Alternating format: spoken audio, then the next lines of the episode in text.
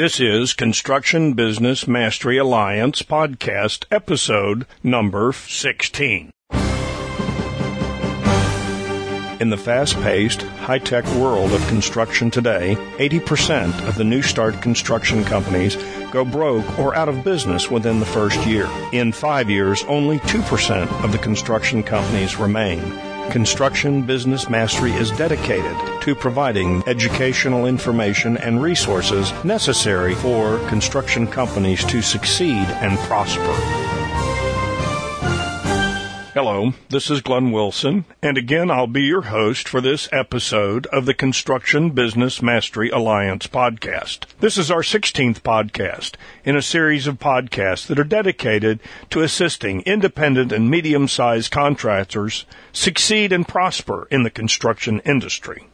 In last month's podcast, we introduced a survey that would help us with future programming of this podcast. We have received some very valuable information from the survey, although not as many people took the survey as I would have hoped. So we are going to continue to leave the survey up this month, and I am requesting that everyone that listens to this podcast please take the time to complete the survey. And as I mentioned last month, I know your time is valuable, so we are going to continue to offer a free copy of my book, If It Didn't Happen in Writing, It Didn't Happen.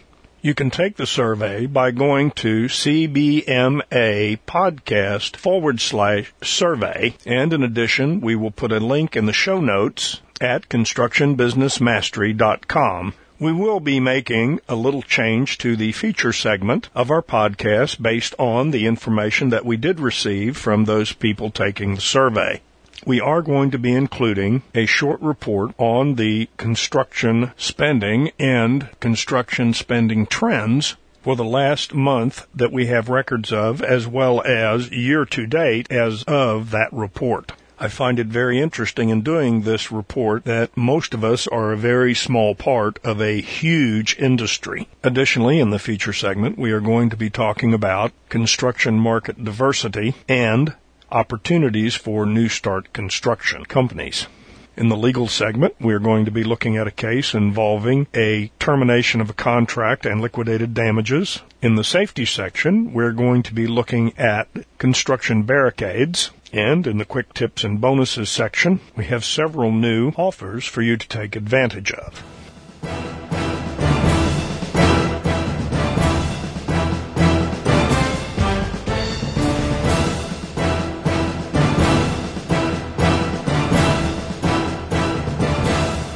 It is now time for the feature segment of the Construction Business Mastery Alliance podcast.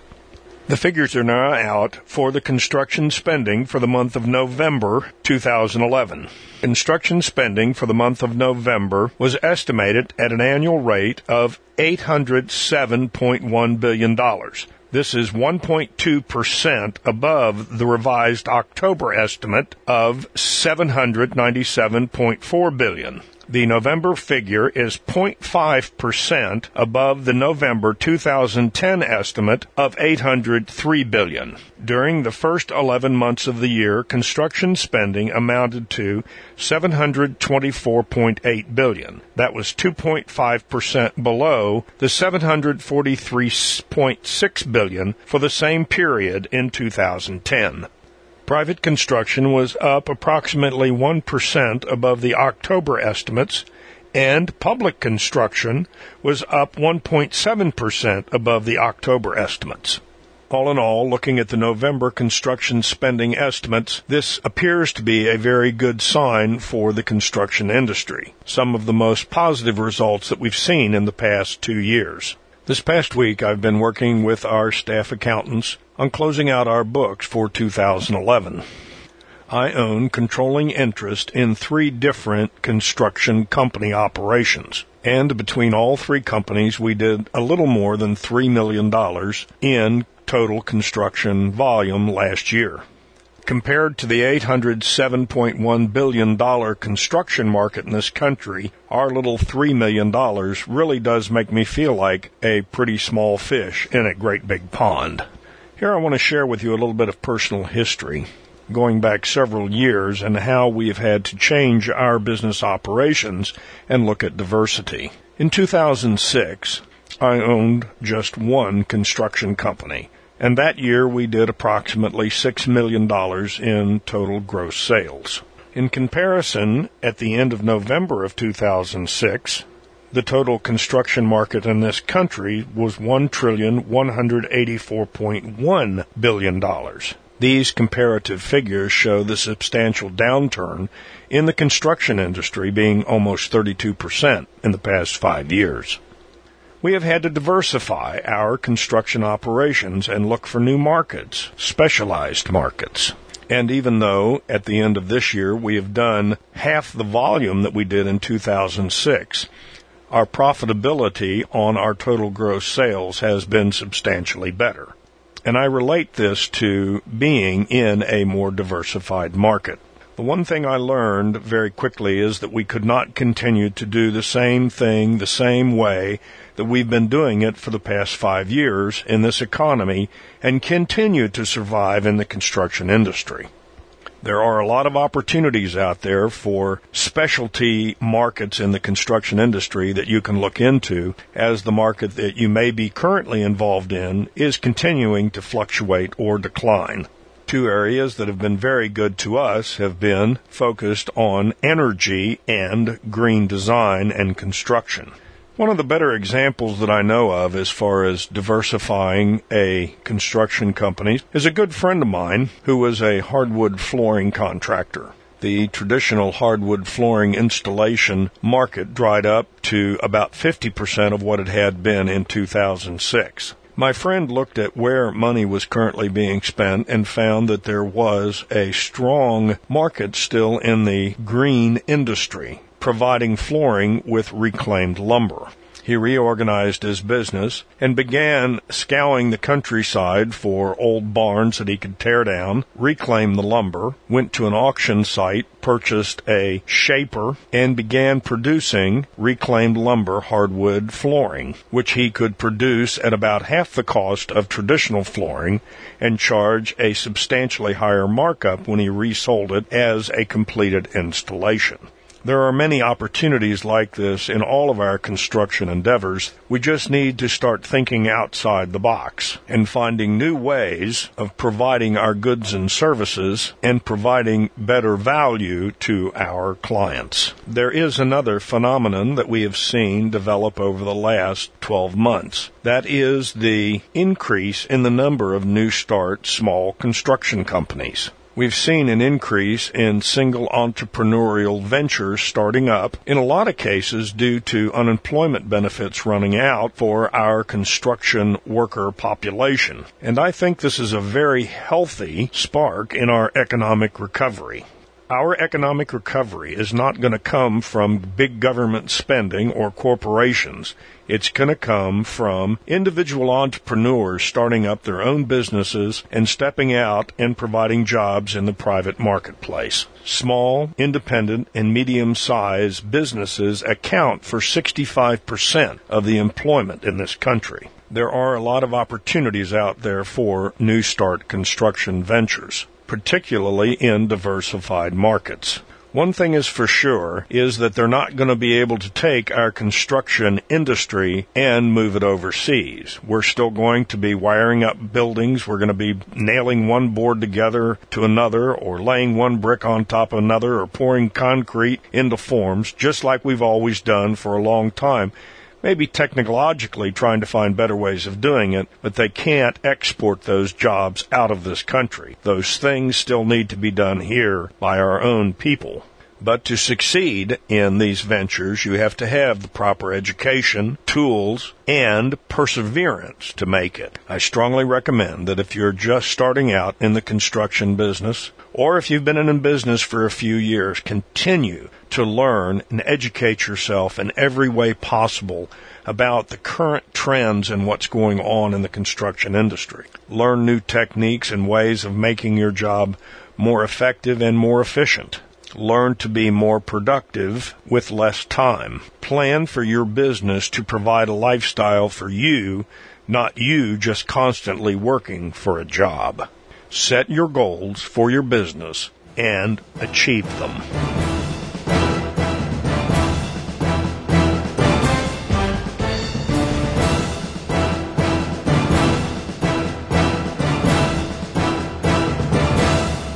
And now it's time for the legal segment of the Construction Business Mastery Alliance podcast. This month, we're going to take a look at a case where a developer hired a general contractor to construct an apartment complex. When the general contractor did not complete the project on time, his contract was terminated, and the ensuing lawsuit included both the completion cost and liquidated damages. A federal appeals court applying Missouri law has ruled that when a contract is terminated for default after the contractual completion date, the project owner may continue to assess liquidated damages for a reasonable period of time. McKenzie House LLC, developer of a multi-building apartment complex in Kansas City area, awarded a general construction contract to Wheats Company LLC. Wheats failed to complete the project within the contractual stipulated number of days. McKenzie terminated the contract for default and withheld payment of the contract balance. Wheat sued McKenzie in federal district court for the contract balance. The project owner counterclaimed for the cost of completing the project as well as liquidated damages for late completion a jury awarded McKenzie more than 1.9 million in completion cost and 3 million in liquidated damages. Wheats appealed, arguing that under Missouri law, when a contract is terminated for default, the project owner may recover the cost of completion, but not continue to assess liquidated damages after termination. The U.S. District Court of Appeals for the 8th District rejected the contractor's contention. The case relied on by Wheats involved a default termination prior to the contractual completion deadline. In this case, the deadline had already passed when McKenzie terminated the Wheats contract for default. The court ruled that under those circumstances, the project owner could continue to assess liquidated damages for a reasonable amount of time after the default. The jury verdict awarding McKenzie both the cost of completion and liquidated damages was affirmed. When grounds for default are, at least in part, late completion of the project, it seems reasonable that the project owner's exercise of its contractual rights to a default termination should not deprive the owner from the contractual right of liquidated damages.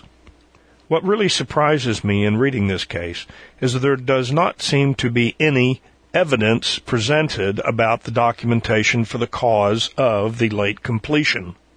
For example, weather delays or material delivery problems are things that may have been beyond the general contractor's control. It is important that we clearly understand contracts that we sign, particularly those containing clauses for liquidated damages, and provide proper documentation when events occur that may cause a delay in the project completion date. If we don't, we may be stuck with a situation that is very unacceptable.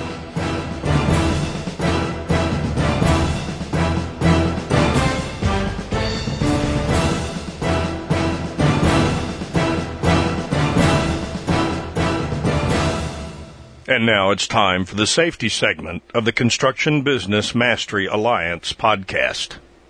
It's not often that I get a chance to sit down and watch TV in the evening. Like most of us that own our own construction companies, I generally am at work. But a few nights ago, I did get an opportunity to do just that and was watching one of the, I don't remember whether it was Law and Order or CSI, but one of the cop shows on television that I do enjoy. And they had a scene about a construction site and a murder there. And at one point, the heroine of the show was running through this 20, 30 story building, concrete structure, and the bad guy pushes her off the edge of the building and she catches herself. Well, to be honest, I had to take a double take because immediately I noticed that there were no barriers at the edge of any of these concrete slabs 20 stories in the air. Boy, would OSHA would have had a field day with that job site. So I decided this month we're going to take a look at areas that need barriers or guards. Any area that poses a physical threat to workers and or pedestrian requires barriers or guards. Areas that typically require permanent or temporary protection include the following stairways, hatches, chutes, open manholes, elevated platforms, area with moving machinery, excavation sites, construction sites, temporary wall or floor openings, door openings into construction sites. The following are some guidelines that need to be adhered to when using barriers and guards. When working in the education industry, either at schools or universities, it's important that we notify the Office of Students with Disabilities where barriers are to be used. This is something that's often overlooked, but I believe is really essential and good courtesy. When necessary, reroute pedestrians and vehicle traffic to completely avoid a construction site. Guard any permanent ground openings into which a person could fall with a guardrail, load bearing cover, or physical barrier. Ensure that temporary floor openings, such as pits and open manholes, are guarded by secure, removable guardrails. If guardrails are not available, have someone guard the opening. Ensure that all stairways, ladderways, hatchways, or chute floor openings have guardrails or hinged covers. Ensure that enclosed stairways with four or more steps have at least one rail and that open stairways with four or more steps have two rails. Ensure that all platforms and walkways that are elevated or located next to moving machinery or equipment are equipped with handrails, guardrails, and toe boards. Barricade any wall openings through which a person or tools could fall. Use gates, doors, guardrails, or other physical barriers to block the opening. Mark and guard any excavation that is deeper than 12 inches. Mark and or guard mark and guard potholes and sidewalk damage as appropriate. Protect smoke detectors with some type of cover when construction work, such as dust or fume producing activities, may affect smoke detectors. Remove protectors immediately at the end of the activity or at the end of each day.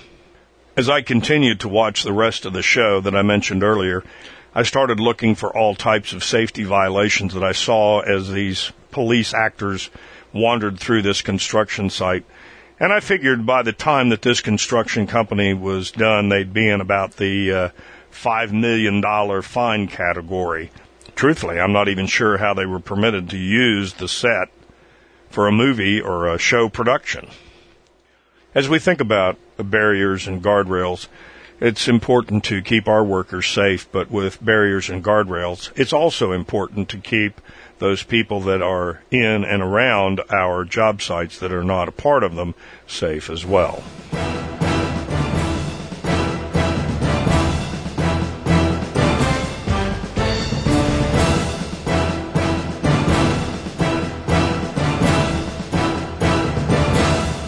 Now for the quick tips and bonuses section of the Construction Business Mastery Alliance podcast.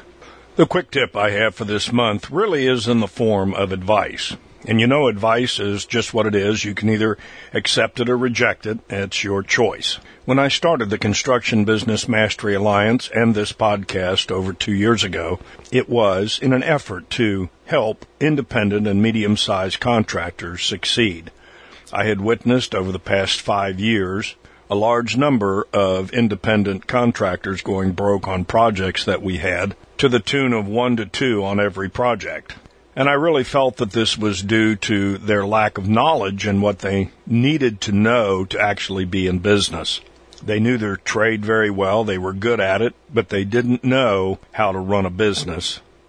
So here's my advice. If you've just gone into business within the last five years or since 2006, And especially if you've just gone into the business in the last two years, find a mentor or a coach that you can talk to and discuss your business problems and what's going on in your construction business. Find someone that has successfully run a construction business for 10 years or longer. I also advise that you offer to pay them something. Remember, you're asking them to give you their time, their experience, and most importantly, the product of their mind. And if you've been in business for 10 years or more, make yourself available to these newer construction companies and entrepreneurs as a coach or mentor. We're all in this business together and we have to succeed together. My business relies on having highly qualified, well-trained subcontractors to do a lot of the work that we can't do ourselves. And if you're not a general or a, you are a specialty contractor, the successful outcome of your project depends on having good qualified people to be able to do the work and good material suppliers that can supply you the things that you need. Don't be afraid to ask for help and don't be afraid to learn everything that you can learn about the business that you're in. In addition, consider forming a mastermind group of contractors in your area. This should be anywhere between four and ten contractors that you get together on a monthly, biweekly, or whatever you arrange to discuss the problems that you're facing and the opportunities that you have within your group. These don't have to be competitors. They can be individual trade contractors or any mix that you want. But just be sure that the group is of one like mind to be able to share and keep confidential everything that's shared within that group. This has been invaluable for me over the past three years. And if you want either myself or one of the other members here on our staff to be a coach or mentor, I recommend that you join the Construction Business Mastery Alliance. The sole purpose of the organization is to provide that assistance. To join, just go to cbmamember.com. And remember, don't hope that you will succeed plan for success.